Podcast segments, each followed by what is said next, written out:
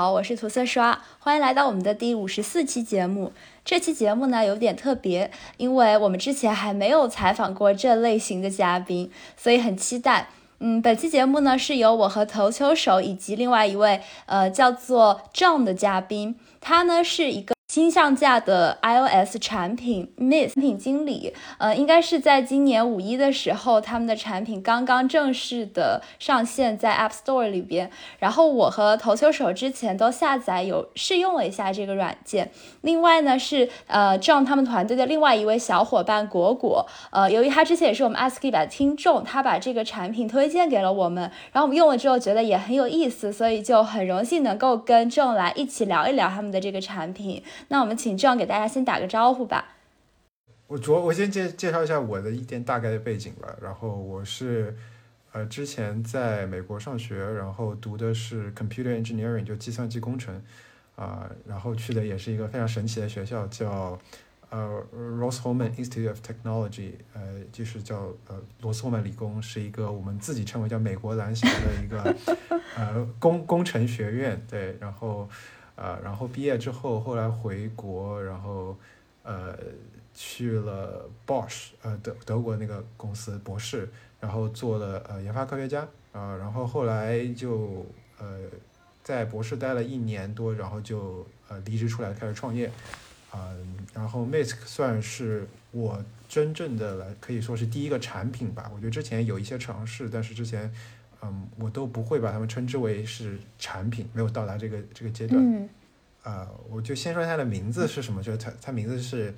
我们费尽周折，最后呃突然想到的一个就是一个词叫 miscellaneous，这个词的意思是就是其他的杂的，嗯，它它是一个挺难用文字去描述的一个一个一个词，就是你知道它是什么意思，它就是就是那个难以描述的意思，它的词的意思也就是这么个意思。呃，然后它往往会被缩写成 M I S C 一个点，因为点代表它的缩写嘛，就像呃呃 adjective 呃一个点一样，A D J 点一样，所以我们的名字就是这个从这个 M I S C 点这个缩写开始，我们来玩的一个文字游戏，叫 M Y S C 点，所以也是读 Misk，呃，它的意思也是一样，就是它呃是想为你生活中那些被别人呃，称之为杂七杂八，或者是呃不务正业，就是那种难以归类到别人定义好的标签下的东西，而但我们很珍惜，我们有一个我们属于我们自己的定义啊，所以我们就是通过定义一个新的 MISC M Y S C 来给大家这样的一个呃空间吧，去记录这些所有的就感觉自己很在意的东西。嗯，我就是想说，就感觉好像这个产品的。呃，命名就意味着你们专注于那些杂七杂八、无法被归类的呃想法或者说是内容，对吧？对，就是呃，我觉得之后我们也会提到这一点了。但是首先，很多人会觉得，呃，这是一个效率工具，或者说大家会把它类比的是其他的一些笔记类型工具，或者是呃这种呃思维导图类型工具。但其实事实上是。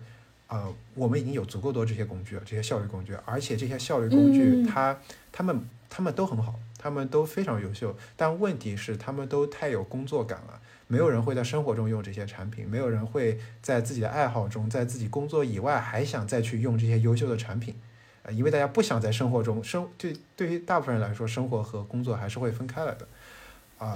我们希望的是把功能，这些优秀的功能。这些技术、这些优秀的设计，呃，这些这些功能通过优秀的设计来带入到大家的生活中，呃，我们想做这样的一件事情，因为我们想做的是有温度的功能。我觉得这个想法很好，因为我之前在试用这个产品的时候，呃，我从它这个界面给我的感受就是，它是一个不那么硬核的、不那么直球的一个软件。所以说，我会下意识的把它和一些像你说的更偏效率型的东西区别开来。就是我们也希望，就是说它它没有压力感嘛，就是嗯呃，我当我们不断追求效率的时候，我们往往追求的速度和我们能不能做到，而中间的过程、中间的体验、中间的一些很碎片化的感受的东西，往往都被我们丢掉了。我们都只注重结果了。呃，但是生活不应该只有这样。因为我们在工作中已经是这样了，对吧？我们生活中可以有更多的，呃，不是为了一个目的性没有那么强的东西。嗯。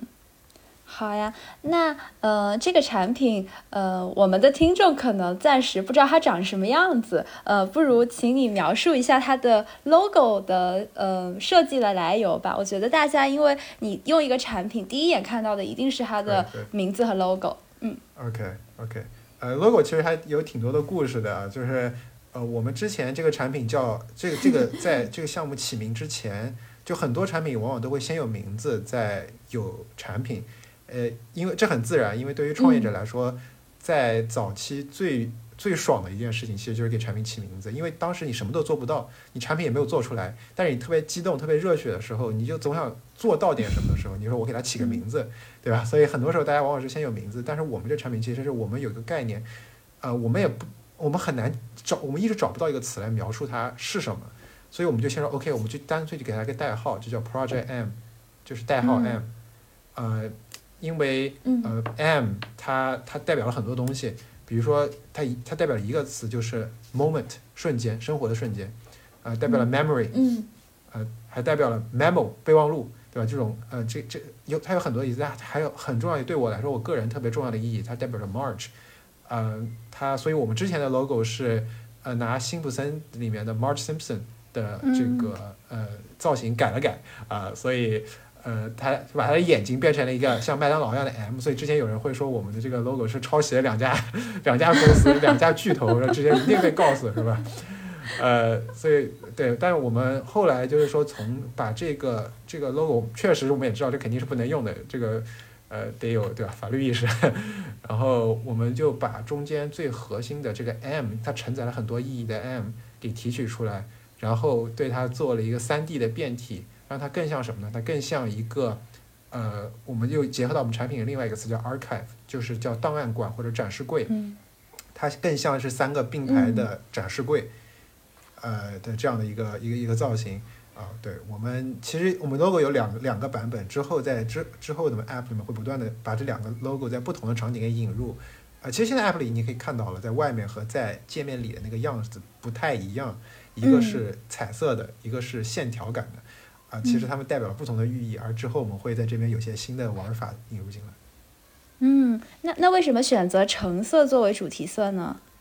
呃，其实其实不只是橙色，应该就是橙色和一种淡淡的米色嘛。就是我觉得，首先，呃，这两个颜色，呃，我们想传达的是生活中就是那种呃有点下午的阳光的那种感觉吧，就是一种很舒适很。有一点懒散，有一点嗯，就是嗯，对，很舒适的那种感觉吧。有一点或者说 Muji，你在 Muji 的那个那堆米色的家家具里面，但同时它又有一点那种橙色，是你生活中的热情，是你的爱好，是你那种你感兴趣。因为我们想希望你记录是你感兴趣的东西嘛，是那种对于你来说它有很特别又很有活力的东西。嗯。明白，所以我听到现在，加上我自己之前的一点使用体验，我不知道我的理解和你们设计这个产品的初衷是不是一样。我就先说说我的想法，就是我觉得它它是一个用来，嗯，就是怎么说呢？就是你，因为我们平常脑子里边会随时随地蹦出一些碎片式的小灵感、奇思妙想。然后我们可能没有去把它记录下来的意识，然后这个产品给我的感觉就是，它想告诉你，其实你可以把它记下来。然后如果你记得比较多之后，你会发现，可能你的这些碎片式的灵感，甚至可能组装成一个更加完整的东西。它可以，呃，比如说你可以，呃，根据你的灵感写写成一个小短文，或者根据你的灵感，你觉得我可以去创造一个什么小玩意儿。总之就是，呃，我觉得它是帮帮你把一些随风飘逝。式的创意给承载下来，然后告诉你，呃，其实你的脑子里边它还有这些潜在的素材库和能量。呃，确实是这样的。我们之前在呃我们我网页和我们宣传里都说过一句话，就是在这里让灵感生长。呃，对于大部分人来说，其实事实就是大部分人是没有能力一次性创作出一个很完整的长篇的内容的，或者是高质量内容的。它大部分都是碎片化的一些信息。但是，但问题是，如果我们去堆积，我们去积累这些碎片，它有可能，我不，我们不能说它一定，对吧？但是它有可能是长出一些更好的东西的。呃，这也跟我自己的人生经历有关，就是因为我以前特别胖，然后，呃，所以我从一六年开始减肥，同时我在做一件事，我每天给自己拍一张照片，啊，我到现在依然在做这件事，而且整个这个项目的最最开始的一个初衷，其实就是我做了一个相机，就专门帮助我每天给自己拍张照片，然后或者说是 每就是快速的给自己没有就是没有这种自拍的那种要摆拍的那种压，就是那种呃呃那种精神状态，而能记录下来一个呃自然的瞬间的这样的一个相机工具。我先做了那个硬件，然后后来。呃，最慢慢过渡到了 Misk，呃，这样的一个产品了。但是就是这种碎片化的积累，它带来的力量是是很多人是是他能很多人都能都有可能，或者说他们都能感受到，但是他们因为没有地方去积累这些碎片，呃，他们也不会去积累这些碎片，而无法体验，没有机会去体验那件事情。嗯，哎，那我可不可以这么理解？就是说，呃，我感觉有很多的市面上的热门产品是，呃，他觉得用户有一些需求，但是没有很好的软件去实现这个需求。不过我听就是 Misk 这个感觉更像是说，其实用户自己都不一定知道我可以有这些需求，但是我，呃，我被这个软件启发了，然后我发现，哎，这个需求真的是，呃，一个，嗯，对我来说也蛮新奇、也蛮重要的一个需求，是是这样吗？呃，对，就是我们说痛点到底什么是痛点？其实产品经就大家往往有痛点，以为是你要痛才是你已经在痛，所以才是痛点。嗯。呃，但是你说社交媒体，我们说 social media 在呃零八年、零六年之前，你跟另外一个人说，如果我我不能知道我的朋友今天去了哪里，我今天呃我的明星今天吃了什么美食的时候，你会说啊我没有这功能我会死吗？呃，你不会这么觉得，你甚至会觉得这人有毛病。但是，当我们如今我们说 OK，我们现在要把微博、把这些社交媒体全部给去掉，大家会发现这是不可或人生中、生命中不可或缺的一部分。呃，痛点其实不是呃一个现在叫痛，而是当我们给了用户这个体验之后，他发现这感受过之后，他知道之后，他离不开。我觉得这才是痛点。嗯。就是说，你觉得需求可能并不是本身存在的，而是被创造出来的。当你把一个更好的东西给了用户之后，然后用户就会呃觉得哦，我可以更好，然后他的需求就被创造出来了。而这个需求就是创造从一些呃灵感到一整个大的项目这整个过程。就是你们想要创造出来那种需求，是一部分吧。因为我觉得应该过更底层的是，我相信也以以及我现在越来越多人都会相信，每个人都是可以成为创意工作者的。只是说这个的创作的，我们我们创定是如何定义创意或者创作这件事情。我们现在就是就像我们说生产需要用生产工具一样，创作和创意需要有好的创作工具。现在的创作工具服务的都是精英的创作者，是插画师。是，比如说我们现在在得用这些工具，对吧？一定要有好的工具才能，能，比如说录制播客，啊，但是我们随着科技的发展，其实我们在降低这个各种科技科技的门槛，是让更多人能够以让更多人都能使用，能会用工具。当我们降低了科技的准入门槛的时候，我们就能让更多人通过使用工具而来创作、来创意、来来进行做他们的自己的项目。嗯。然后，呃，可能这些产生了创意的用户之间可以相互交流，然后做出就是连环反应，创造出更多更多的东西。嗯，是这样的，是这样的。我觉得这已经在在，尤其是在最最典型的就是代码嘛，在编程领域，我们大部分的呃，现在用了就我们用了所有的呃电子设备吧，他们都有大量的叫开源代码的参与。呃，我自己作为一个。算是半程序员吧，对吧？我们用了很多，我整整个在学计算机的过程中就不断在接触开源的算法。这就是说，我们要把我们的一些东西贡献出来，通过大家的合力来达到一个呃一个人很难达到的高度，迭代和合力。其实我还是很想知道，就是从你的人生经验上面去问一下，就是你当时去就本科嗯去学计算机的时候，你当时就会有想要自己做一个产品的欲望吗？还是？嗯，工作一年之后才产生的。呃，说句实在话，我我还是挺清楚的，就是我想要创业的一个主要的动机是我自己，呃，又是一点个人、个人、个人的小小故事吧。就是我在本科读完之后，我一直想升在升升研究升研究生，啊，然后先是找工作，先是找工作，然后找工作期间，因为当时正好是呃 Trump 时期的这个。呃，对，对外国人非常不友好的一个时期，所以当时找工作遇到很大的困难。然后那个假期，我就在在美国一直待着，在看就是找找事情干嘛。然后当时做了一件事情，就是把硅谷那个剧刷完了，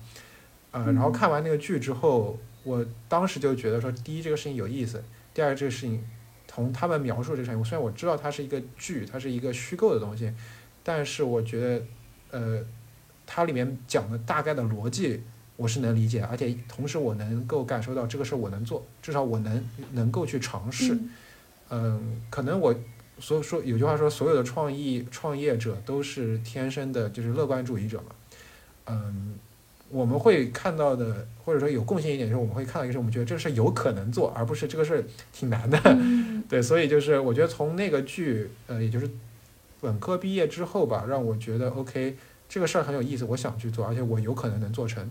呃，就是我有可能能去做，不是说做成啊，我从来没有想过它能做成。我想的是，我可以能去尝试，对，所以后来相当于埋下了这个种子吧。嗯，所以现在这个产品做出来了之后，你觉得它可以算是一个阶段的做成了吗？啊，我觉得绝对是的，就是嗯，呃，它我会称之为它是一个产品，而不是一个尝试，或者说是一个原型。哦，它是一个产品，它有完整的核心功能，它。有用户，它能满足需求，它有商业模式，它是，呃，虽然它有种种非常多非常多的缺陷，而且我们需要去更多去补足它，但它，但我觉得我是有信心能够称它是一个产品的。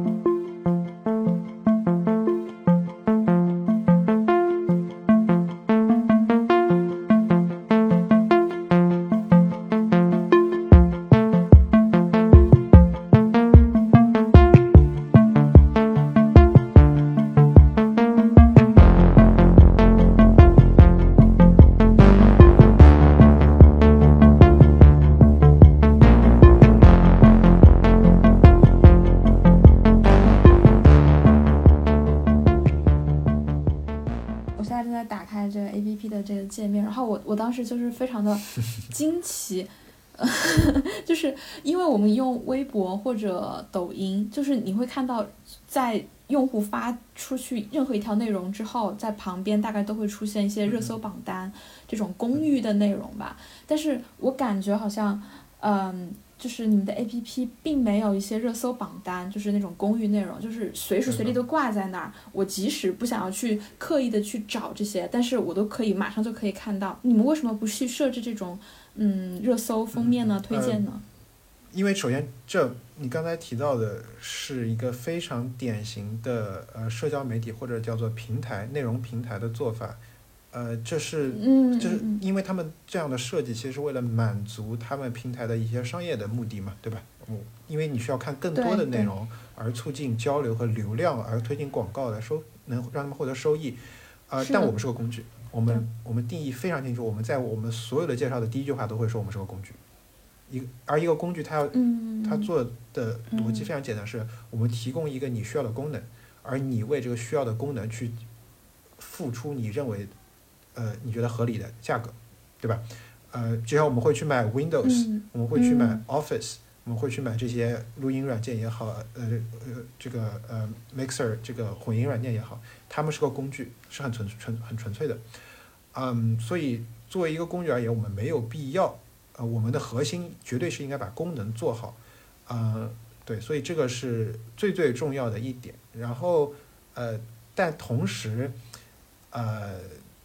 就是事事实是，现在所有的工所有的产品，我们不无论是工具还是内容平台，它都会希望试图去引入一些啊社交元素也好，或者说是社交的呃属性也好，呃，对，这是一个这是一个事实，然后也是一个，我不认为这这件事情本身是没有错的，对吧？这个事情本身是没有错的，这是一个趋势，嗯，但是我觉得。我们希望给用户选择权利。我我们整个产品都，呃的设计的一个非常重要的主旨就是，我们希望给用户自己选择权。我们相信你能做出你的选择。呃，所以就是这既然是个工具，很好，OK。呃，我我们从产品设计，我们说我们想要引入社交元素也 OK。但是我们说，如果既然我们告诉你这个工具，那这个工具它的默认设置就是它所有这些跟你个人以你以外的东西。呃，有就是就是其他用户或者内容推荐者有关的东西，全部默认都是关闭的，而且它不在你视线里面，它嗯，因为嗯你你的期待值就是个工具嘛，对吧？如果你觉得嗯你需要这些功能，你可以去把它打开，整就是从一个叫完全属于自己嗯到一个完全是我的社交的这个公寓之间，其实是有很多很多很多层级的，而我们希望让用户自己选择嗯他要在这个 app 里面在哪一个位置。嗯，对我脑海里边的想象就呃有点像是呃，我不知道你们有没有玩过《我的世界》Minecraft 那个游戏，嗯就是嗯它一开始起始，呃，玩家会出随机的空降在一片像素格子里边去，然后如果你不不主动的往前走，不去开拓新的领地的话，那其实你的库里边那些新的格子就不会被算法算出来，所以你要自己去往选择往哪个方向走，然后你的领地就会一点一点的展开。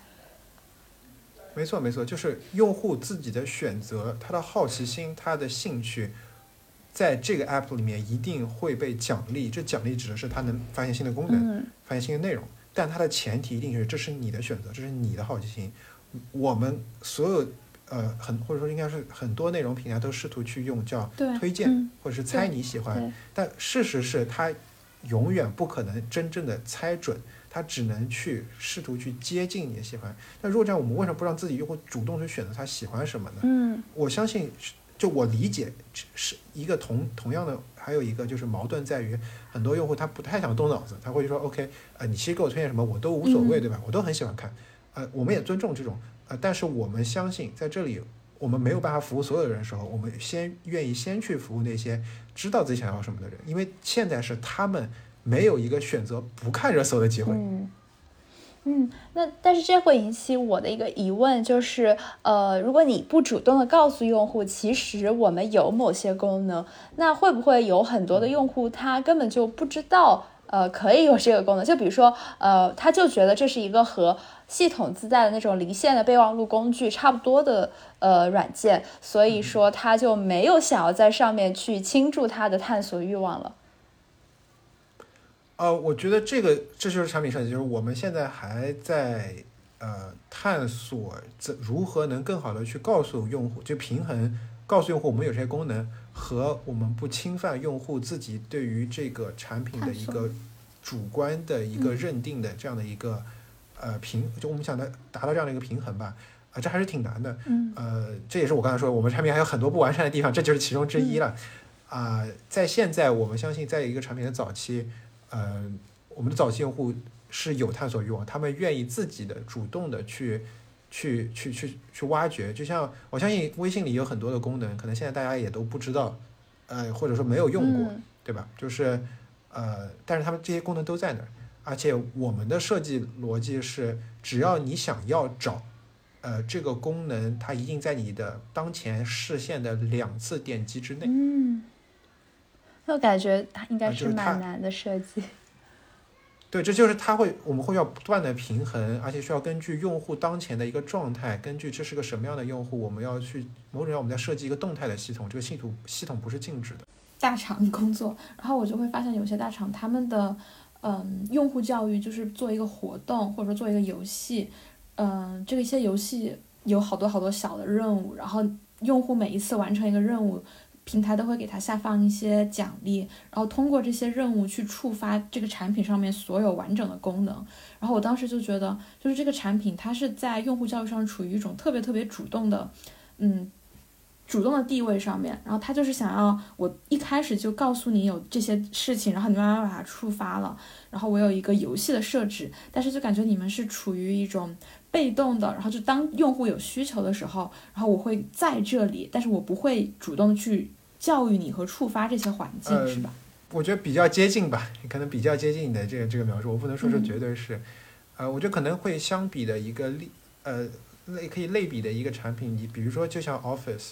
呃，比如说嗯。像 Word 这个产品，嗯。它的功能非常非常多，但是嗯。有多频繁你会去看 Word 给你就 Word 会给你一个教程呢？呃，往往是真正有需求的人，他会去网上去找 Word 这某个功能怎么用，对吧？是你主动的去寻找，你主动去了解，但是你去只要去了解，它这个一定会有人告诉你它怎么用，嗯，而且这个。功能它一定存在。嗯哎，所以你们呃会不会把呃，就是这个产品的使用方式，把它做成一个，就是因为我留心留心到你们有一个功能是可以呃搜索看其他人有没有开源一些呃自己做的笔记，那你们会不会把关于怎么使用这个产品做成一个比较大的开源的笔记库？呃，有，我们现在其实，在 App 里面就有一个功能，这很明显，这说明我们提醒功能没做到位啊。有一个叫小技巧。它其实就是把我们自己做的一个如何使用 App 的技巧的一个呃呃一些笔记也好，或者说是整理也好，呃嵌在了整个 App 里面一个固定的位置，所以你永远可以每个用户都可以去点击那个按键去找到它，来去看它。而且我们会制作这个 Capsule，把一些呃就像呃一些相关的功能整合到一块儿去啊，比如说这是新手上手幺零幺，你。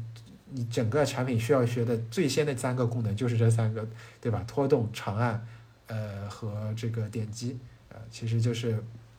呃，这我们会去做，我们已经在做这些工作，但是 我们一定是确实是需要再更好的去去去去找这个提醒的这个这个这个呃程度吧。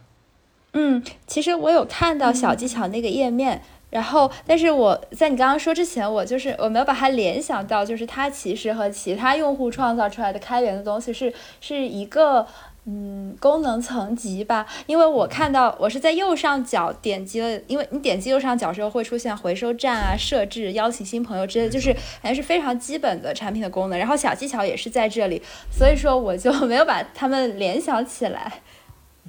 嗯，对，我们其实的核心。或者说我自己，我个人而言，我我非常喜欢就是一个就自我循环嘛，就是我们能用自己的产品去解释自己的产品，这是一在我心目中最完美的一个状态。呃，当然这个东西需要产品力特别强的，而我们现在还没做到，所以我们在也也是在找这个平衡点在哪儿，我们如何去引入一些外部的指引，而如何用我们自在引入一些我们自己的一个功能来来去实现这个完整的呃呃介绍啊和这个呃。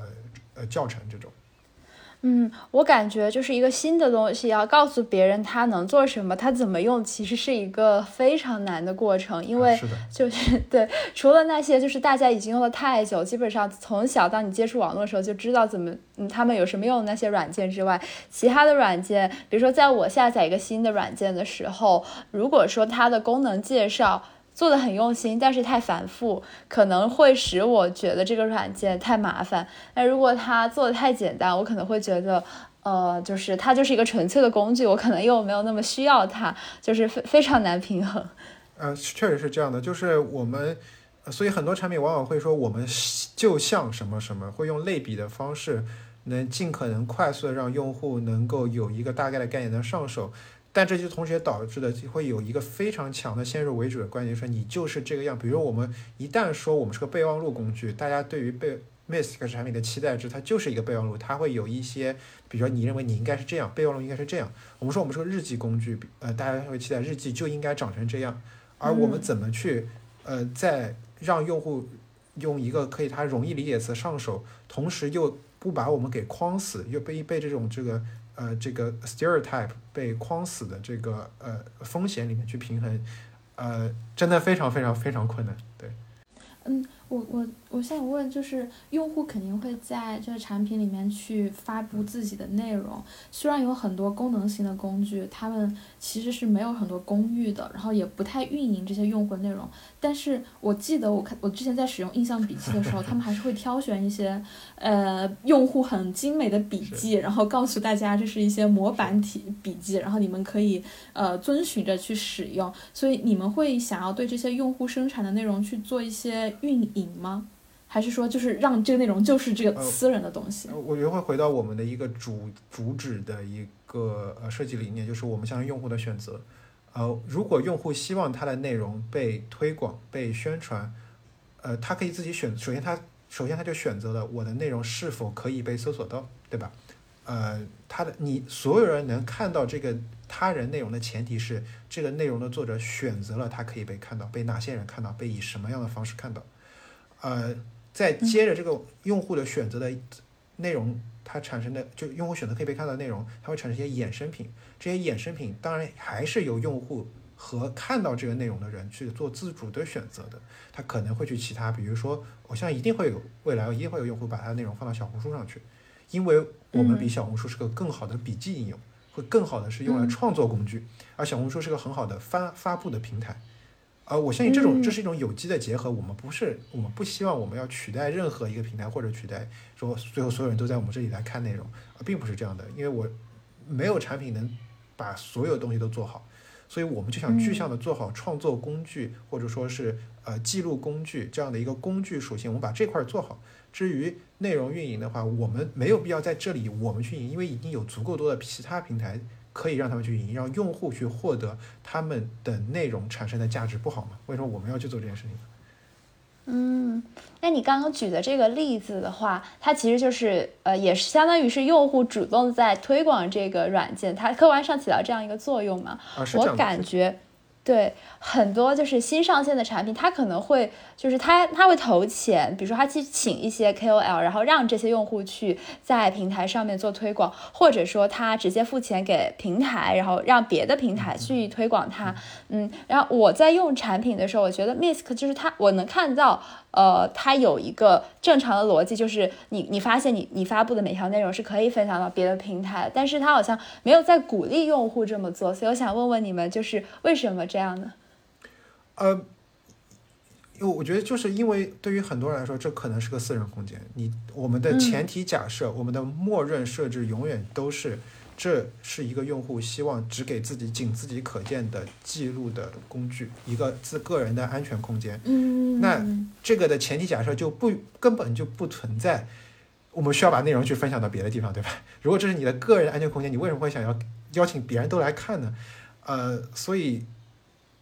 这些功能都是存在，但是只有用户去选择、去主动的去选择他要去使用这些功能，这些功能才会。啊，明显的展现在他们的眼前，不然的话，他们一定都是隐藏在就是两次点击之内，但是一定是在视线之外的。对，但但是我我我我是，嗯，我但我又产生了一个新的问题，就是当嗯我们的就是在用户在上面公布的内容过于私人化的时候，你会担心这整个产品也变得很小众了吗？就是我会觉得有一些产品，他们会刻意的呃公开用户的内容，就是因为他们希望引起争议，而这种争议其实是引引发了更多的观众和呃新用户进来的。对，所以你们会有这种呃自己小圈子化的担忧吗？呃，我说句实话，我不是很担忧。呃，我我我还是会回到之前我说的 Word 那个比喻，因为这是个工具。呃，Word 会担心。我用户用 Word 创造的内容太小众吗？我不会，因为我的我的我的整个交易的的双方是我用功能去换取换取用户为了这个功能的付费意愿，中间不涉及到用户要用它做什么，而我们去去鼓励或者去服服务用户能创作更多的内容，去甚至能更好的分发内容，是我们提供的功用户的功能的一部分，这仍然不涉及到这个。它是就是就就跟我们的利益直接利益没就是没有直接关，就是这个用户的内容是什么跟我们利益没有直接关联。呃，而对于一些用户，他们会觉得这种额外的分发的支持是一个我愿意去付费的功能，那他们就愿意去付费，这是很自然的。所以就是说，我不认为这样的就是这是个商业模式的选择了。嗯，还是回到最开始，我们不是一个社交平台，我们是个工具。嗯，只要我们不断回到这个。回到这个前提，虽然而且这往往这是会被大家现现在现在越来越多人会去忽视的，就是说到底什么是工具？因为大家现在接触的纯粹的工具越来越少了，或者说一个好的工具越来越少了，因为他们总想把自己包装成别的东西。嗯，所以当我们如果能回到这个起始点的话，我会发现其实这些问题呃并不是一些很难回答的，只是说我们呃慢慢忘了这些问题该怎么回该怎么去回答。嗯，对我我听你就是刚刚描述了很多，我的感觉就是你们在呃。很多功能上进行克制，然后就不希望，嗯，就是一些，呃，比如说为了呃吸引更多的用户或者流量，然后去去去，就是这些旁枝末节的东西去影响到这个产品的核心功能。但是我又觉得克制这一点对于很多就是市场上做的，至少说盈利或者用户群量。非常大的产品来说，对他们来说好像是个特别难的事情，所以，我我想知道，就是对于你而言，嗯嗯，就是如果说因为这种克制而牺牲了一些用户，你会觉得可惜吗？呃，我会觉得就是每一个产品在不同的阶段，它有一定会它的用户的组成有叫做是呃观众和核心客群。呃，观众其实就是所谓的就是追逐潮流的人嘛，他因为这些有很多他很火，所以我来用，而核心客群是我知道我需要用，所以我去用。嗯，嗯我认为一个良性的产品的呃这个人口结构的比例，应该我觉得也挺好理解，应该是以核心客群为主，而观众是一个好的，但不是绝对不应该是主要的一个呃组成部分。嗯，嗯所以我觉得这这些用户可惜吗？就如果他流失了，可惜吗？呃，还好吧，就是他不属于核心客群。如果等他们属于核心客群的话，如果我们产品力足够好，他们自然会需要用。或者说，嗯如果说他们本身只是一个作为观众，他们顺便来啊、呃体验了一下，他如果我们能够激发他的创作的呃创造力，或者他感受到我也可以创作内容的时候，他开始去创作，这是这又回到了这是一个工具的工具的工具属性，而不是一个我们有没有再去做呃做引流，我们怎么有没有再去做这个话题，或者是产生争议，跟这些都没有关系，这就是个核心的产品力的问题。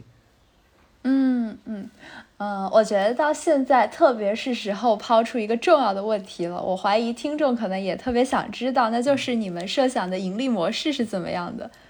呃，很简单，就是叫现在有一个叫叫 SaaS 嘛，就是这个 software service，对，就是我们也会去从呃从现有的 SaaS 的模式中去找到一些适合我们的软件功能付费的工具付费的这样的一种订阅订阅制度，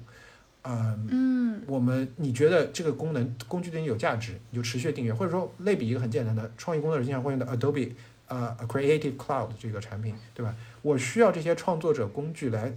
工作，来去实现我的创意，能施展我的创意，我就会为他去付一个我觉得合理的费用。而我觉得我不需要去做这个工作，我就可以把它退定的。我觉得这是一个合理的、呃合适的一个交易的方式。嗯呃，我之前用过的这类呃付费的话有有两种，一种就比如说是这个软件设定一个价格，我买断之后里边的软件呃里边的功能就永久对我开放；还有一种就是像你说的，就是它可能会按月、按季度、按年去订阅。那你是怎么想的？就是我不做成那种买断的呢？因为你之前用很用 Word 做了很多例子嘛，好像 Office 它大部分人应该会是直接就是购买这个软件之后，应该就不会再要额外付费了。呃，呃，事实其实是现在 Office 都在向订阅制转型，所以现在 Office 的主要的一个核心产品是叫 Office 三六五。呃，订阅制我认为是一个未来的大趋势，也是呃整个商业模式在当我们要和流量引导的广告商业模式去竞争的时候，唯一能与之匹敌的呃一个商业模式就是订阅制的工具模式。呃，这是我个人的一个可能有点偏激的看法啊。啊、但嗯是因为我自己也是非常信仰这件事情的，所以就是我觉得，嗯、其实我们看现在现在市场上的工具，呃，工具类型的产品，越来越多的都是以订阅制呃为主，呃，因为同时订阅制还有它还引引发还有一件事情是什么呢？是不断的一个灵活的、不断在生长的产品，因为你产品永远是在，因为用户可以不断的停止购买，所以它激励着这个产品要不断的去迭代、去优化、去生长。嗯它不是一个静止的，就不像就和你的购买一样，它不是一个静止。我们以前会说买 Office，我买 Word，我们买 Office 几几几年的那个版本，对吧？它就是这样的，它是 as is 啊。但现在的订阅制，我们整个整个我们都希望我们产品和我们用户一样都是有机生长的。对我觉得这是一个很适合呃这样的一个产品以及这样的一个主题的呃一种商业模式。嗯，我我就是灵机一动想到了，因为我自己在媒体工作嘛，我感觉你刚刚说那种两种模式，其实也是两种媒体的运营模式，就是一种靠呃广告来卖钱，然后另外一种就是用户按按时长来订阅它，嗯、可能然后包括甚至我们之前讨论到了很多问题，包括呃就是。嗯，为了流量是否要做一些牺牲，到底可不可惜啊？这样的问题，我我我就意识到，可能很多就是嗯，认真想要做好内容的创作者，无论他是一个产品的设计者，还是一个一本杂志的编辑，他可能就是大家都会想要逐渐趋向于订阅制的模式，因为在媒体业也是这个样子。就前几年，像《纽约时报》这样的大报纸，他们都就是不得不转向订阅制，但是他们现在也还算比较成功。嗯，只不过就是在国内市场来说的话，嗯，我感觉中国的呃读者还没有非常的习惯这一点，但是可能在电子软件上面会好很多。我觉得这是一个趋势吧，就是呃，因为。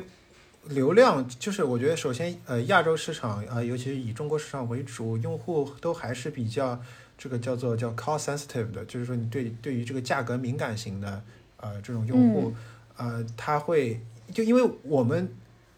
坦率的来说，这个我希希望不会得罪一些人，就是中国作为一个刚就是改革开放或者说我们进入小康没有多久的。没有那么长时间的一个国家吧，其实很多时候我们的很多思维还是一种，就是我要一种一种叫生存思维，就是我特别在意我这个东西是否对对我的直接生存有没有影响，而在在这样的前提的思维的影响下，呃，很多的价值考量会会很难实现，就是因为我甚至没有这样的一个框架让我去去说这个东西这样的体验值多少钱。呃，因为因为我我对于我来说，唯一现有的框架是这个东西能不能让我活命，我能不能让我吃饱饭，我能不能让我工作，能不能让我解决房贷的这些生存问题。呃，所以在这种情况下，就大家的付费意愿或者付费呃呃能力，就不是付费能力，而是付费意愿的问题，它还没有形成。呃，这是会带来一些挑战，但是但是就是我觉得这是一个从从看历史看呃别的国家的或者看发达国家的这样的一个。呃呃呃，这样的一个发展轨迹，我们可以看到，这一定是一个趋势。当我们有了足够多的钱，有了足够的物质积累之后，我们想的就是我们能如何的去满足呃其他的一些非物质性的，或者说说我们会建立自己的对一些东西的评价的标准。比如说，我之前会去吃巧克力，呃，当我有了更多钱，我会去吃吃足够多巧克力之后，我发现嗯德芙不够了，我要去尝试呃一些呃手工巧克力，尝试一些不同国家巧克力啊。我举这个例子，因为我自己真的很喜欢巧克力了。当然，这个产品里面也有我我举的例子，经常记住我举巧克力例子。对，嗯，所以你会觉得，就是这个产品的用户或者说潜在的用户也会不断的增加。啊，是这样的，是这样的。我觉得，呃呃，因为我之前也提，就是说，这是这是一个更偏生活的。啊，我甚至会说更偏生活方式类型的产品哦，在我们的宣传中，我们也都用了很多例，举的例子往往都是跟生活方式有关呃，爱好对吧？啊，首先爱好这件事情就是一个呃，甚至有点小资的东西，我我打引号的小资呃，嗯，当我相信中国会有更多的人呃，会去有时间有资源去呃从事自己的爱好，就是去关注自己的生活，而嗯。我们都不说海外，我们就说就就中国的用户，呃，只要你相信这件事情，那我们相信这件事情一定会带来更多的用户，因为在更多的用户就会有更多的人需要说，哎，我我可以成为创作者，我可以去记录我的生活，我有一些我的兴趣，我有有有这些碎片可以去积累。嗯嗯。对，我觉得刚刚我们说的这种前提就是，如果我们的生活它的总的发展趋势是我们的闲暇时光，或者说能够分配给自己的创作欲的时光是在增加的。但是，呃，我这里的一个疑问就是，我前几天看到一个新闻，说今年第一季度。呃，中国的智能手机销量是下滑，然后好像是呃跟十年前，呃我记不清楚具体的时间，总之就是跟好些年前那个智能手机销量达到同一水平，就是说它没有再继续增长了。我就想问问说，会不会现在还有一个趋势是，呃，人们对于数码产品、电子产品或者软件有一点疲劳，就是会觉得，呃，想要占据我们注意力的东西已经非常多了，所。或者说，呃，然后现在大家的因为疫情原因，手头也不是那么的充裕，所以就不那么想去尝试新的东西。呃，我会从两个方向来回答这个问题。第一个是，智能设备销，或者说我们说智能手机销量下滑，是否是因为智能手机它的发展已经接近饱和了？智能手机真的有必要一年一换吗？是否有足够多的人还没有用过智能？就现在你买一个新的手机和我旧的手机带来的变化，真的足够 justify 它这个我花了这么多钱吗？这个嗯这个的这种所谓的你的这个提升区间在越来越越来越窄，啊、嗯这是一个如果关注智能手机的话，我我相信大家都会有这种共识，对吧？说苹果也是在挤牙膏嘛，这个嗯变化越来越小了。呃，这这是一点，另外一点就是说，呃，我们是否就像软件之类的，就是我们占据我们时间的东西越来越多的时候，我们的疲劳，嗯，没错，这个这就是事实。那这一是否意味着大家对于不占据我们，是不试图去占据我们焦点的真实生活的，或者去支持这种价值观的，会更尊重的，或者更期待这些东西产生呢？我我觉得应该是吧，就是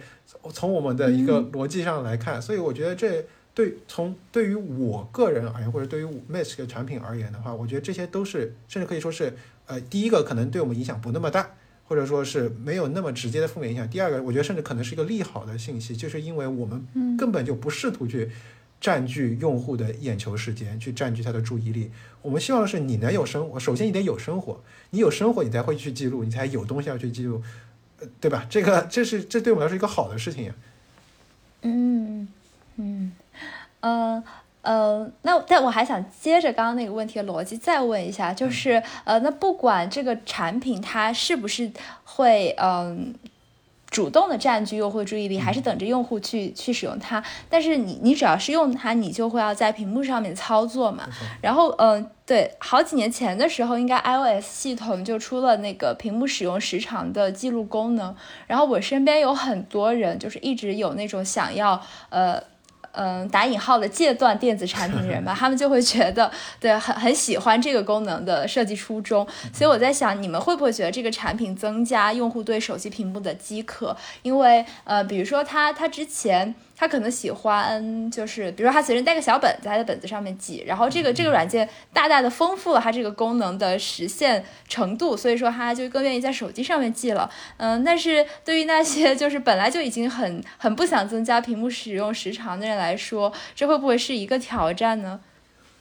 嗯，呃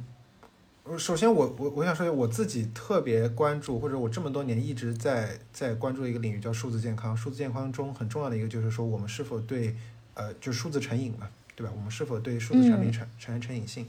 呃，所以就是这个是屏幕时长的问题，是一个我们自己也有一直在在在关注，或者说我们在思考说我们的产品是否会导致这样的问题。呃，嗯克制，我们之前提到的克制，就是我们对于这个问题的一个答案，就是说我们呃所有的功能都是让用户的主动选择而言，就是我们相信大部分还是怕麻烦的，他的他的他不会，如果他的主动选择是呃就是是是是是，比如说是要做两步的事情，他真的就只会做两步，然后所谓的去占据他屏幕时长或者去去影响到屏幕时长的，其实是如果我说 OK。不如你再看一部，对吧？嗯，就我觉得这个是才真正的叫做去引增加屏幕时长。如果用户主动的选择，其实这个这个东西是某种程度上面说，是我们没有办法去控制的，也就是你永远没有办法告诉用户你不要做什么，因为你告诉用户你不要做什么，他一定会想要去做什么，这是人的一个非常基本的一种一种反叛的一种一种思维啊。另外一方面就是，又回到了我们是个工具。我们是一个把很多效率工具或者生产力工具的中的功能提取出来的工具，而工具的价值就在于要提高你的效率，是什么？是节约时间。如果说我们原本是用本子来记，然后现在说 OK 用用 Mask 来记录，我提高了它记录的时间和效率和整理的难度的时候，我节约出来的时间是在哪里呢？我觉得这个用户会自主的去选择这个时间被消耗在哪里。呃，我觉得可能中间唯一一个，我给我自己挖一个坑吧，就是说他因为用了手机别的 app 弹出了一个提示，这个我觉得，我觉得我们尽力了，但是但是这个真的是是是有可能的吧？好吧，就是我我我我觉得就是我们尽可能在我们，尤其对我觉得作为一个初创公司来说，我们尽可能的去尽我们的社会责责任，是我们嗯在我们的 app 里面，我们去希望用户去呃不要。我们我知道我们不鼓励去占据更多用户的眼球时间，我们希望用户能更多的回到自己的生活中。嗯嗯，对我就是刚刚 John 在介绍，呃，因为投球手问会不会给用户一些推，嗯、推送就是，比如说你在搜索框里边，当你要打字之前，然后告诉你你可能想知道什么，然后嗯，因为这样都说你们不希望去做这样的事情，然后我就在想，其实如果一个产品它完全没有这类的设计逻辑，就是它不会主动的去推给用户一些什么东西的话，可能在增加用户的数字成瘾层面就已经是做到了非常克制，我觉得已经是很棒了。我我就很喜欢英文里边用的那个词是 feed，就是英文里边如果给你推送，它会进行 news feed 啊什么，就真的是在投喂给你。没错那如果它不给你喂食，你可能就不会觉得自己嘴馋了。没错，我觉得就是 feed 中文有一个呃，我觉得一样很优秀的词叫瀑布流嘛，就是嗯它是它你是没有办法停止一个瀑布的流动的，你只要有嗯这个高低时差在这边，它一定会不断的流，不断去找到一个可以去蓄水的地方去把它给填满。Yeah. The, the, the system will defeat itself. Nothing stays in a steady state, it overheats and melts. It only feeds itself. The system, yo, I think it exists just because, like a pit eats its pups, eats his own litter up. The system's fucked, it's corrupt. It's for his own survival, it's genocidal. No place of origin, no beginning cycle. Let's occupy all streets. It's crazy to think in the 80s I wanted minks in the bins to listen to Michael and Grand Poopa Maxwell and get cash while I'm sipping on drinks and Nike sweatsuits and Gucci links. I'm like a Russian mob figure. I'm mad low in the shadows. Big up the shadow. DJ Shadow arose to throw blows. Can't see me, but Nas moving the fastest. I'm a 3D movie, no need of glasses. I'm a 3D movie, no need of glasses. Hold your breath for 15 seconds. Close your eyes, cover your ears, do not listen. 我感觉好像你们和互联网就是这个词的初衷，好像是特别特别克制的，因为互联就是让你把任何信息跟呃信息跟信息之间互相连接嘛，然后所以才有了瀑布流。但是你们好像就是会特别克制于连接这个词，然后会把私和公，嗯、画出一个特别清晰的这么一个界界限出来。所以我想问的是，因为你是产品经理，你觉得产品经理是需要有一个价值主张的吗？就是这价值主张它可能会违背一些呃原有的可能客观存在的一些欲望，然后他不去呃随着那个欲望去嗯做出一些产品设计，而是去引导人们去向更好的方向去走。嗯，比如说像你刚刚说的克制，嗯，还有相信用户有自己选择和自己探索的嗯的心，我觉得这些都是一些价值主张。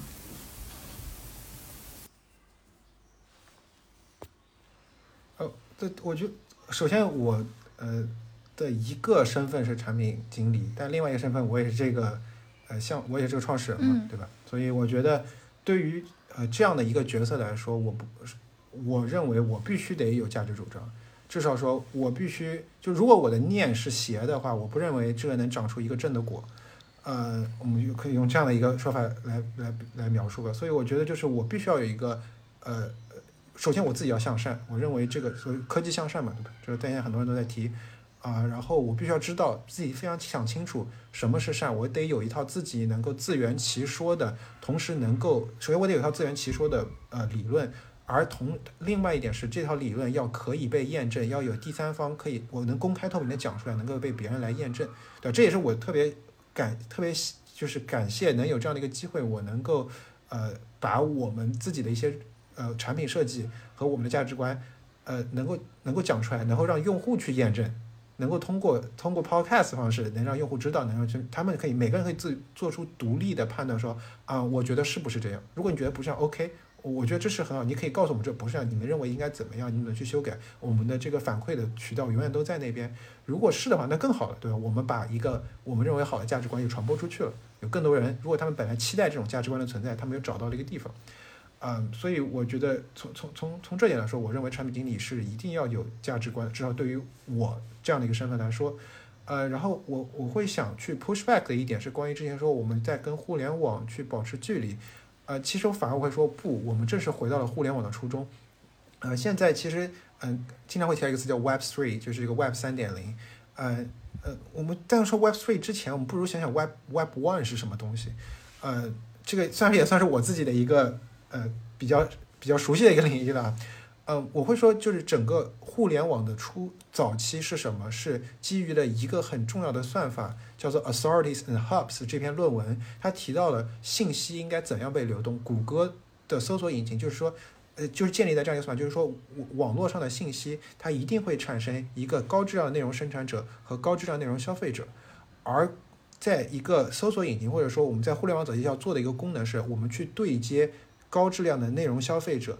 就它意味着它能够去存储和消费，或者它能分发这些高这些生产出来的内容，它能把这两个对接在一起之后，我能让形成整个这个叫信息市场的一个高效的运转。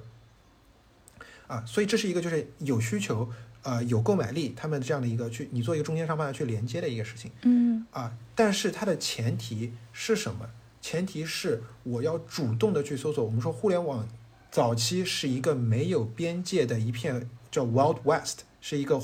就西部世界嘛，它是一个非常它没有规则，没有边界，完全是大家都可以去走向任何地方。这它导致它的效率低下，它导致很多的问题。但同时，它其实是让每一个有冒险欲望的人都可以在这边闯出自己一片天地。而我们移动互联网时期，也就是说，叫 mobile internet，或者说所谓的 web r two point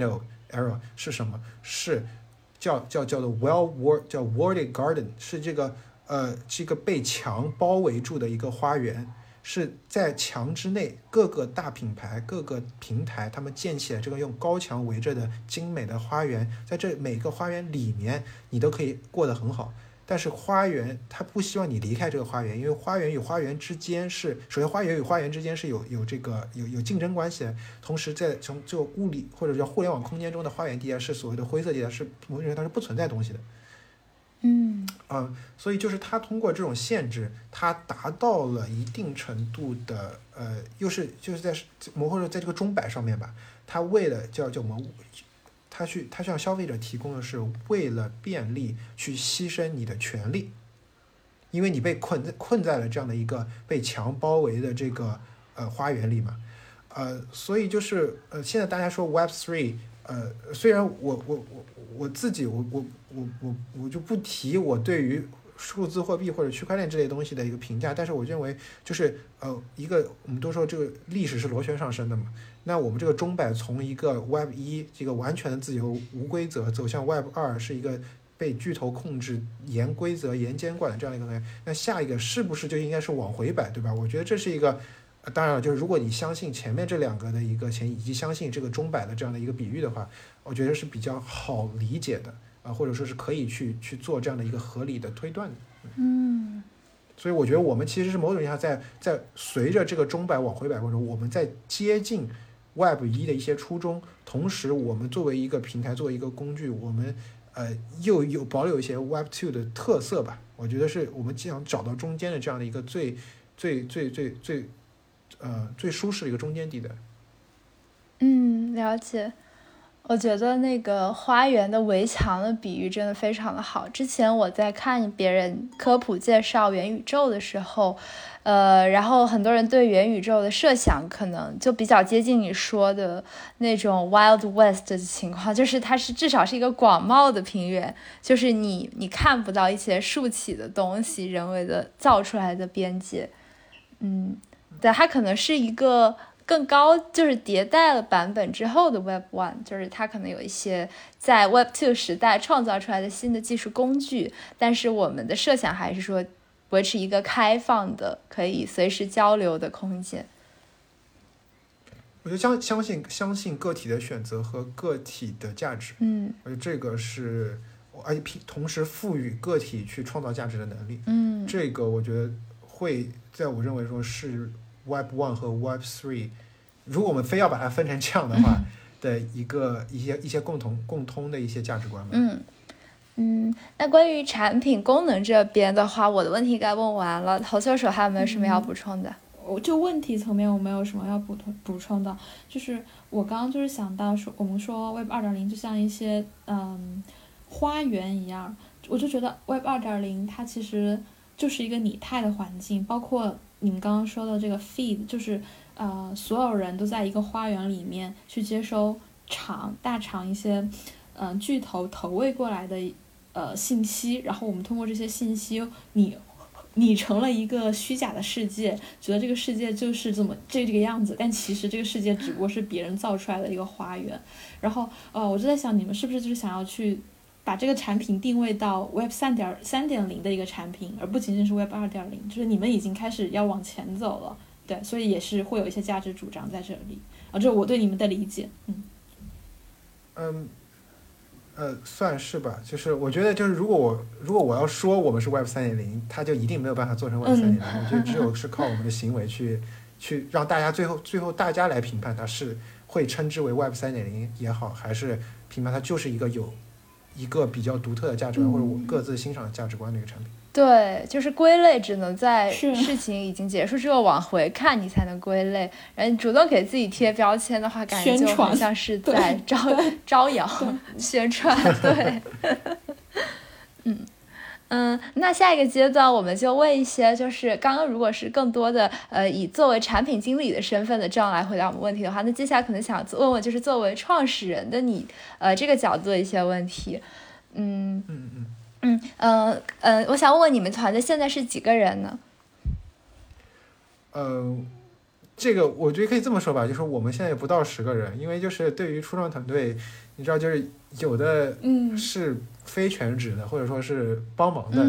嗯，这个这个数字会有些许波动吧，所以我们就就说不到十个人嘛。嗯。嗯，然后我之前听果果说，就是你们团队一直是在全线上办公，并且很多的成员甚至是在不同的时区。那我就很好奇，就是呃，因为疫情这两年，很多人是被迫的线上办公，但你们可能是呃，甚至是主动的选择。呃，我想知道，就是那你们这么尝试线上办公这么久之后，自己感觉到的利弊，可以跟我们分享一下吗？嗯，我先说弊吧，就是。会有那些特殊的时刻，比如说我们产品上线的，就拿收到通过苹果审核的那一瞬间，收邮件那一瞬间，说啊，大家想一起庆祝一下，就那种氛围是很难很难在线上，无论你再有什么样的工具，都很难去去去去去产产生的，去去去感受到的。嗯，这是一点。同时还有就是，呃，线上办公意味着我们要筛筛掉很多人，很多人。他的可能他的就是硬实力是 OK 的，但是线上办公需要很很强的软实力。嗯，嗯，这些软实力自驱性，比如说这是一点，嗯，是说句实话，很多人不具备的。这也导致就是说，嗯，从选人方面会有带来很大的困难吧。这也就是说，所以就说不，嗯，远程办公不是适合所有的人的，啊，甚至它是不适合大部分人的，不适合大部分公司的。嗯，对于呃远程办公或者全线上办公来说，确实这是我们我从一开始我就坚定的说，我们要把我们整个团队打造成一个能完全线上办公的团队啊，因为这个逻辑很简单，就是呃这个东西是有可能做的，在现在有了这么多的工具的帮助下，它变得更有可能了。嗯，以前可能很困难一点，我们用的是 Gather，啊，这个全线上的一个虚拟办公空间，嗯，它这样的工具的存在让整个线上办公的工体验更接近线下了，所以他就是他找到了一个中或者说相对来说中间点吧。啊，在另外一方面，远程办公是一个，怎么说呢？我觉得是一个选择，而不是一，而不是一个结果。怎么说？就是说，如果是因为疫情我不能去公司，所以我去得线上办公，那是一个结果，是你被迫的。嗯。事情已经继承这样了，你就得去线上办公了。而选择意味着我们永远有选择权。我们当我们如果能把线上办公完全跑通了的时候，能效率能够达到一个我们所有人都能满意的情况下，那意味着我们可以去全世界任何一个地方。因为我们的目标就是我们最终可以，只要我们需要，我们可以去整个公司一起去全世界任何一个地方去办公。嗯，因为这个就我们线上都能全跑通了，更别说线下了，对吧？这是一个呃，这是一种一种能力的培养，是一种抗风险的能力的培养。啊，所以就是怎么说呢？我觉得就是我们努力去尝试一下，而且我们认为当前是可以实现的，而且我们在一定程度上我们也证明了，而且有很多前车之鉴是这些是都是可以实现的。啊，对，所以我们选择去我们做的事就是我们选择去线上办公，而且我们选择去把线上办公的整一套工作流工作流也好，然后呃工作方法也好，就全部给它打磨通。嗯。觉得还挺，我刚刚在搜就是 Gather 这个工具，就是 感觉真的好好玩呀！它上面所有人都是那个呃像素级画风出现，对，像素小人，嗯对我们可能算是国内最早用 Gather，或者说至少至少我说是会用的最深度的一个团队吧，嗯就是我们每天都在，这因为它真的就是我们的线上办公室，嗯、这样的就是，哎同样的就是这个产品跟我个人的一些价值观也比较吻合，就是你看起来它刚你提到了一个词是好玩，对吗？就是你你不会说腾讯会议好玩，或者说飞书会议好玩，你不会说任何一个办公工具好玩，是因为他们确实都不好玩，这就是工具的一个很大的问题，他们往往都不好玩。你们平常没有人会想去使去，你不你不享受你在里面的时光，你在里面就是一个打工人。如果就我没有贬义，但是我们就说打工人，往往它代表着你的你的主动性没有那么强嘛，对吧？嗯，但是一个好玩的工具，它一个它能让你享受在里面的时光呢，它是更适合我们这样的一个情况。嗯你享受这样你自己对自己时间的把控，你享受跟大家在一起的时间，你享受我们去做这件事情。嗯每个人在这里应该是做你想做的事情。我嗯们我至少在一个初创团队里，我们不需要也不应该有一个纯粹是为了打工而来，为了这个工资而来的人。嗯嗯，我知道投球手最近就是前段时间因为疫情的原因，然后被迫体验了一些线上办公，但是呃里边有一些不太好的元素，嗯、我就不知道投球手可有没有什么想问的，就是对于这样他们团队来说，好像他们比较的享受这个过程。我我我我线下之后，嗯、我发现线下的 信息量会更大，就是你对人的认识会更全面。啊、嗯这个信息量不是工作的信息量啊，就是你对于一个人是谁，你的同你的呃工作的伙伴他是什么样的性格，嗯、他的穿衣风格，嗯、这些都会。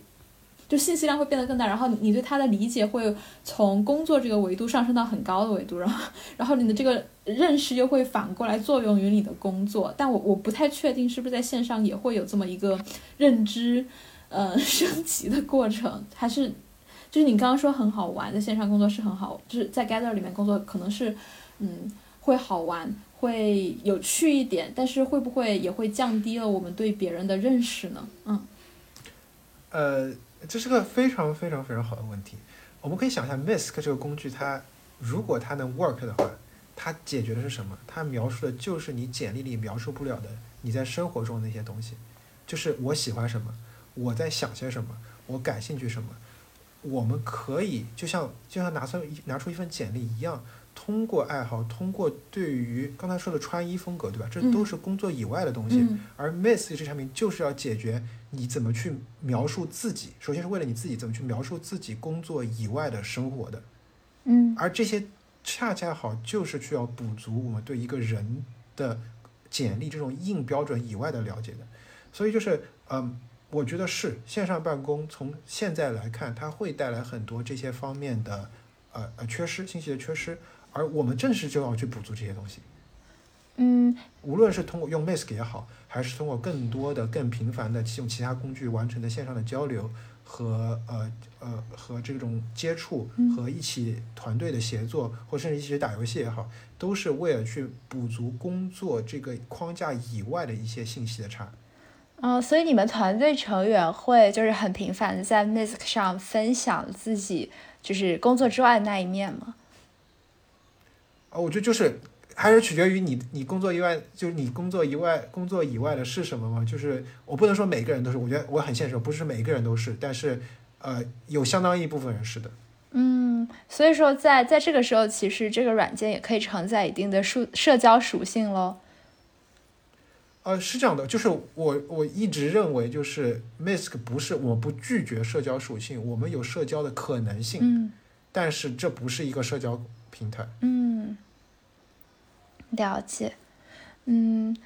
我我接下来想问这个问题，就是我自己呃，因为我可能在媒体工作，也每天看大量的新闻，尤其是负面比较多。然后其实刚刚我们的聊天聊了这么多，我能感觉到就是这样，就是是一个蛮就是有很多乐观的心态在，我就觉得很羡慕。而且我在想，就是能够在现在的这个疫情下面去呃开展一个全新的创业项目的人，一定要有这些就是比较乐观的心态去支持你嘛。对，所以所以我就很想问问你，就是呃，当你决定做开始做这个项目的时候，具体是什么时候呢？那之后呃，最近疫情有没有给你们的？团队的前景，就是或者说大家的心态，造成一些比较暗淡的打击呢？呃，应该这么说吧。我觉得疫情跟我我个人跟这个疫情真的是，就是怎么说呢，爱恨 交杂吧。我也不知道怎么怎么说这句话。呃，剧中有很多小故事，我觉得之后可以具体在在在线下可以之后之后再聊啊。就是但反正就是说，呃，疫情帮了我很大的忙，也让我。吃了很大的亏，所以就是平摊下来，我觉得都还好了。而且就是，就说线上办公嘛，我从嗯从博士离职之后，之后的两年多时间里，我一直是居家办公的。所以某种意义上，我其实是花了这么多年的时间，来让我自己搞明白我线下办公需要或者说问题在哪，有哪些是很痛苦的，有哪些是很有挑战，哪些是。是一个被迫，今天说你明天回家办公的时候，你你你会遇到的那些问题，我早就在两年前已经开始在实践了，呃，所以就是呃这些都让我对这些早有开始准备，包含呃现在我我自己人在上海，呃就是对吧？呃呃某种程度某种意义上，就我会说我现在过得还不错，因为早有准备嘛，对吧？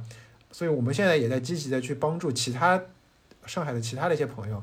呃，去帮助他们做心理疏导，呃，尤其是我最近在做，就是通过做饭的方式嘛，嗯，呃，就是因为做饭，其实就是说你找了一个让自己分心的东西，呃，去关注你。呃，当你不断被信息，当你尤其是在现在，当你不断被喂这些负面信息的时候，我们有没有能力说把停下来？我们要，因为这是其实是一种 PTSD，嗯，就是我是一种应激，我如何能让我自己停下来？我主动的告诉我说，OK，我要干一些别的事情，我去冷静一下，我去看点别的东西，这不是一种逃避，嗯，这是其实让我们理性下更好的去聚焦到底问题在哪里的一种方式，嗯，记录就是这种方式，因为我们往往都是在体验。就包括去刷那些负面，我们在体验，我们以为我们拥有了，我们以为我们在说话，但事实上，因为因为你不拥有这些数据嘛，我们用做的事情其实一直是在在在在给给这些 platform 去贡献数据，让它在 feed 给我更多，对吧？是这样的一个循环的时候，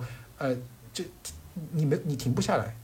是你你是在整整个这个循环中，你是没有一个能让你停下来的。我们怎么样能通过记录的方式能 take a break？能够去停下来去做点别的事情也好，去做生活，甚至这不是一个 miss 的广告，这就是你应该停下来做点别的东西，嗯，对吧？我觉得这个是一个非常呃呃呃，就是一个呃从从从这个心理健康的角度来说，都是一个我觉得是一个合适的一个推荐。呃，至于之后是否要选择去记住，这还是你的选择，但是我们一定要 take a break。嗯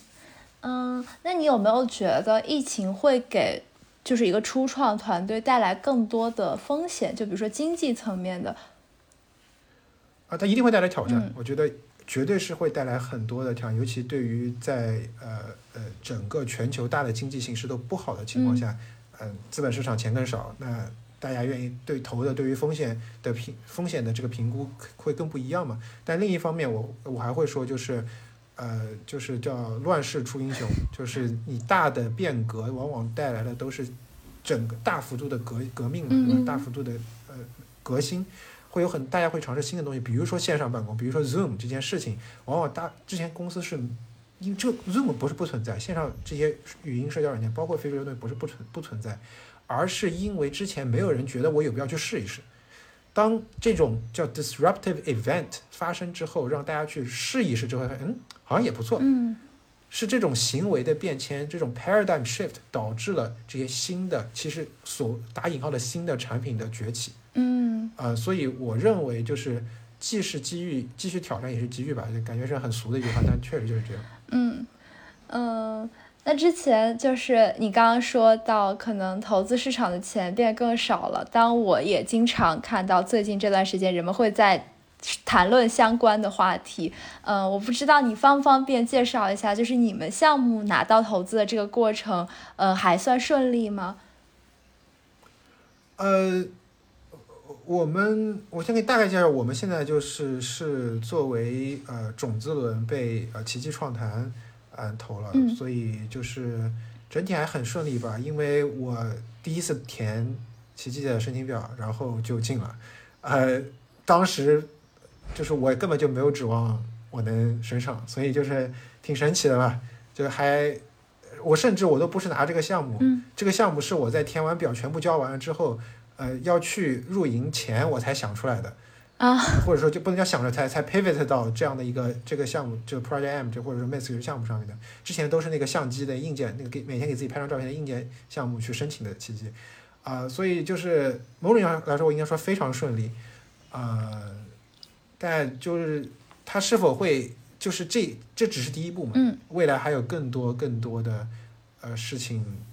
挑战等着我们。比如我们刚上架，对吧？嗯我们不可能指望着靠着种子轮的钱能永远撑下去，嗯我们必须要想办法自己能活下去。嗯。那最近刚上架，你们会不会比平常忙很多？呃，其实还好吧，因为我们就我觉得软件开发最重要的是节奏，嗯你要有保持一个稳定的心跳率。呃，这个和上不上线其实没有太大关系，上线只是一个一个我们许多许多里程碑中的一个而已。嗯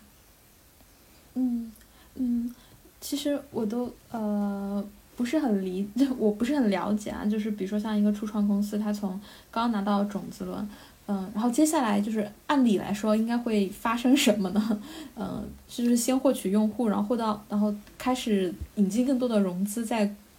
增长嘛。有有很多种，有很多种套路啊，我可以我可以这么说。但是，呃，一些比较常规的发展方式有，呃，通过种子轮的资金能够去验证市场，然后通过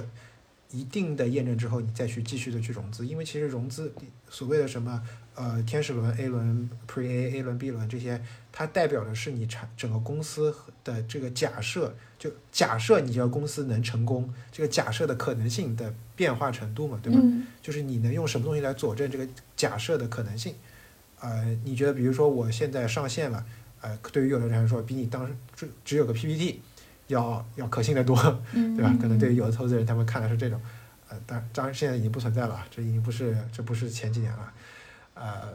嗯，但还有的是说，OK，我有多少用户，我产生了多少的收益，对吧？对这些或者他们呃，对于一些社交媒平台，他们可能是有多少呃日活、月活。啊、就是一种手段。那还有一种叫叫 bootstrap，就是说或或者说，其实我们既然你拿过种子了，你就不能叫 bootstrap 了，就是完全是靠自己产品力足够强，呃，靠用户真的买单，用户不断的就是就是一个简单的逻辑，就是我产品好，我拿到市场上有人愿意买单，嗯我获得中间产生的利益，然后我继续去去去迭代我的产品，卖更好的产品，赚更多的钱，然后不断的一一轮一轮滚，一轮一轮滚，不断的把自己公司滚大，这个也是存在的。GoPro 就是一个很好的例子，虽然对吧，我们不评价 GoPro 现在这个状态，嗯。但是 GoPro 确实是做成了，它是一个非常伟大的 Bootstrap 公司，嗯。呃，所以就是呃有很多很多的可能性，就是在这个完全靠自己的产品赚钱和完全靠投资，因为真的有很多也看到过很多产品，它真的就靠 PPT 那一轮一一轮一轮融下去，啊、非常厉害，呃，这也是水平，但是呃，我相信我做不到，就我没有这个能力，就是呃都是有可能，就就是在这这两个极端中间还是有很多的呃很多的这个不同的可能性存在吧。嗯嗯，我再问一个问题吧，就比如说，嗯嗯，你你你就是你刚你刚刚说到你想创业是在看了硅谷那部剧之后，然后就觉得哎这个事情我自己也能做。那当你就是实际做下来，你这整个过程的感受和你一开始想的那些是有发生什么变化吗？这过程中有什么心境有什么起伏吗？啊，我觉得就是这个事情真的是很好玩儿，呃，就和我之前预估的一样好玩儿，